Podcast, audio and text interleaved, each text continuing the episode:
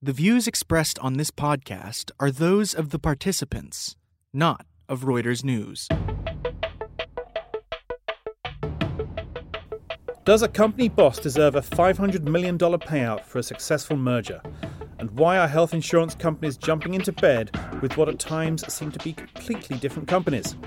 These are the questions we'll be tackling on this edition of The Viewsroom, a weekly conversation among Breakingviews columnists about the ups and downs of the world of finance. I'm your host, Anthony Currie. So, Aetna Chief Executive Mark Bertolini is bagging half a billion dollars just from selling the insurance company to drugstore chain operator CVS Health. It's almost perfectly timed for the coming tax cuts the Trump administration is about to gift to the uber wealthy. But does Bertolini deserve it? Joining me to work this out is our very own Rob Cyran. Hey Rob, how you doing? How's it going? Good. So, does he? I mean, why is he getting half a billion dollars? Well, it's it's both he does and he doesn't. Um, let's start with so You're you you don't you hedge your answers, well, young the, man. the answer is no. Okay, let's, let's just go with that. So Aetna's done really well for its shareholders over the past um, since he, he became CEO in 2010. This the stock's gone up sixfold, um, and so I take that. Investors are pretty happy with that. And and a lot of the money he's earned is basically so he, he got paid a lot. He gets paid a lot per year. He got paid about seventeen million dollars last year, I think it was. Um, and he's got that in stock and options, and he's kept it. He hasn't basically sold any of that. So that means, and also he's also received more options over the years. So the options that haven't vested vested, the ones that were vested have appreciated in price. In all, he's walking away with five hundred million dollars. So how, how much of, of what he what he who will he should get or what he will get if this deal is consummated will come from um, stock and options he's gathered? Do you think? Um, well, just about eighty million or so is just going to be the premium from like pre uh, from options uh, that he's granted but haven't vested. Will vest, and then he'll he'll get this big payout from that.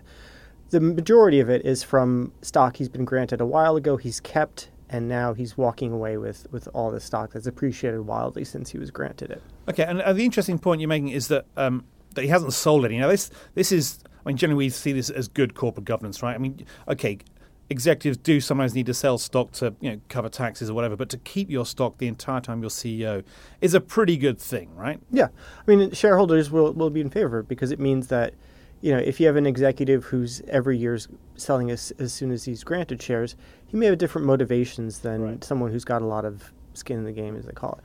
However, let's step back and look and say, if you look at all the other health insurers, they've also gone up by similar amounts.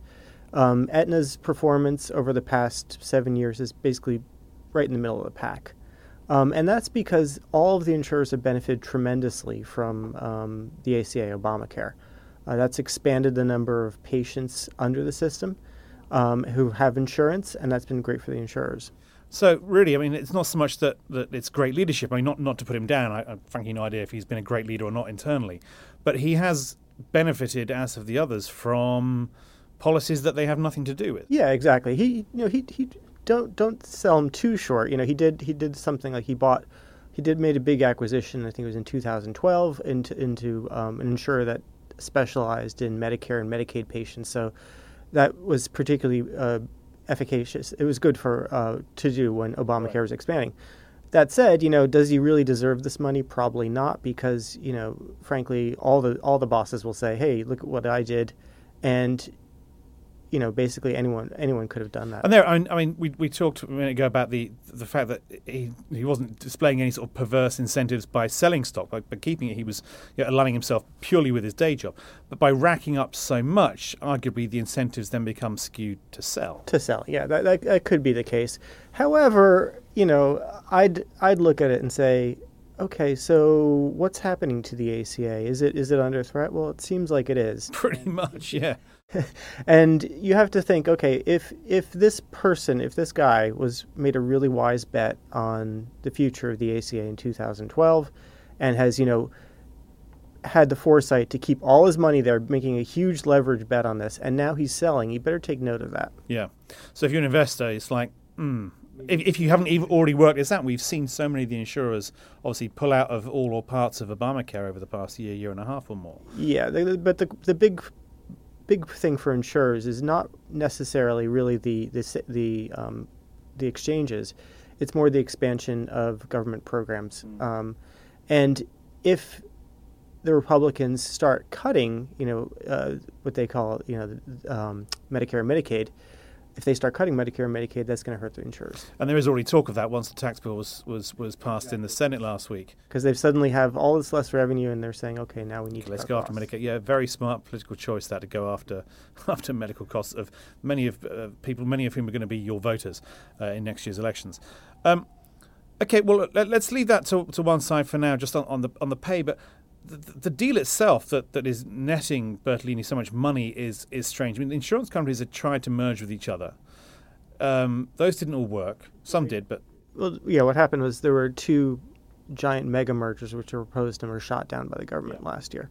So now they come along and they say, okay, um, we'll sell to a, a drugstore chain, CVS. Now, let, let me put my on my hat of where I grew up, the UK. It's, it sounds to me it's like it's like Bupa, the insurance company, buying Boots, the chemist. I mean, it just it, it doesn't make sense to me on that level. Why? I mean, it's it's obviously different a business plan over here for both of them, but but why is a drugstore chain buying a health insurer? Well, there are two things going on here. The first is Amazon. Uh, Amazon is getting into um, it's obviously a big player in selling things like toothpaste and other uh, sundries, and now they are um, looking at selling drugs um, and distributing drugs, and in addition to medical devices. That's got uh, CVS running scared because they know, okay, so you know, in businesses where Amazon has entered, margins have collapsed, um, and a lot of people, so they're they're worried about that.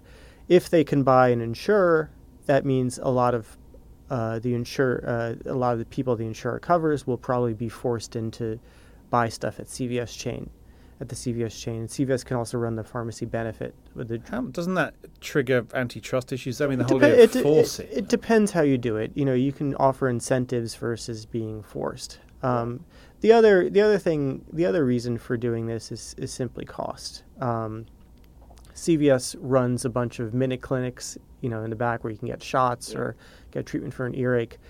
And the hope is that instead of the ins- instead of having patients go to emergency room or a doctor, instead they'll just pop into the local CVS and get some antibiotics, and it'd be a lot cheaper for the for the insurer. That means they pocket more of the premium. Okay, so I mean, there, there's another deal that's happened this week that you've written about, which is United Health buying buying just a unit of another company, mm-hmm. which I think you're arguing is, is, is okay. It's much smaller, five billion-ish deal, but it kind of fits into the same model of, of what we're calling what, vertical integration. Yeah, it's, it's a similar sort of thing. So there are all these different parts of the healthcare chain. There's like, you know, if you just look at drugs, for instance, there's the drug maker, there's the pharmacy benefit um, specialist, which what they do is they, they try to get the best deals for patients and pocket some of that. You've got the doctors, you've got the patients, you've got the insurers, um, you've got wholesalers. And all of these people, all the participants, except the patients, of course, are trying to yeah, don't forget the patients. Yeah, they're trying to take money from each other. They're all saying, okay, so there's this money we spend on healthcare. How can we get the most of it? We can. Um, and one way to do it is creative billing. Like I'm sure you've all gone to the hospital and you receive these crazy bills. and You don't know what they're for. A lot of that's trying to figure out how to game payments from right. a health insurer. And the health insurer does the same thing. They try to say, go to the hospital and say, well, you know, actually, that wasn't this service it was this service it was a different service and we only pay 20% versus right. 50% for that so this, this has got um, huge costs written all over it surely because everyone starts trying to game each other they need smarter and smarter people exactly um, or more and more people to make sure that the game continues i remember speaking to a friend of mine who used to run a, a, a, a, physio clinic, and he said, you know, we've got two or three members of staff just purely to deal with insurance companies. Yeah, I mean, uh, exactly. You walk into if you walk into um, a doctor's office in the UK, there's one person handling administration. Here you've got three or four people for a very small practice, just handling insurers and dealing with all all the all the paperwork that goes with it and it's also frustrating for the doctors as well. My brother is a doctor, and he's always talking about he he has to get permission from insurers to do various surgeries, and you know it takes a while. It's it's a big hassle for everyone trying to do this. Um, so if you can limit them, you, you possibly save some uh, things. United States spends about 18% of its GDP on healthcare. Uh, the average industrial country spends uh, about 10%. So there's a lot of money being spent. It's not clear at all where it's going, except into the pockets of these people. So the the idea behind these two deals then and, and others is to to somehow take out some of those costs, to take out some or all of a chain of middlemen to exactly. or at least to stop gaming each other. Yeah, you might still so- need some of the process. So but- if an insurer owns a bunch of doctors' chains, the doctors' chains doesn't have the four people in there trying to trying to get money from the insurance company. The insurance company doesn't have all these agents trying to get money from the doctor's office. Instead, everyone's all happy, uh, and you know the patient probably ends up paying the same amount, but the insurer is happy. So let's let's let's let's um, go back to our day job then of crunching some numbers. So um, the Aetna CVS deal. So if they're going to if they see benefits, because obviously there are benefits and also there, there- there's there's fear. How do we com- compute this then? So.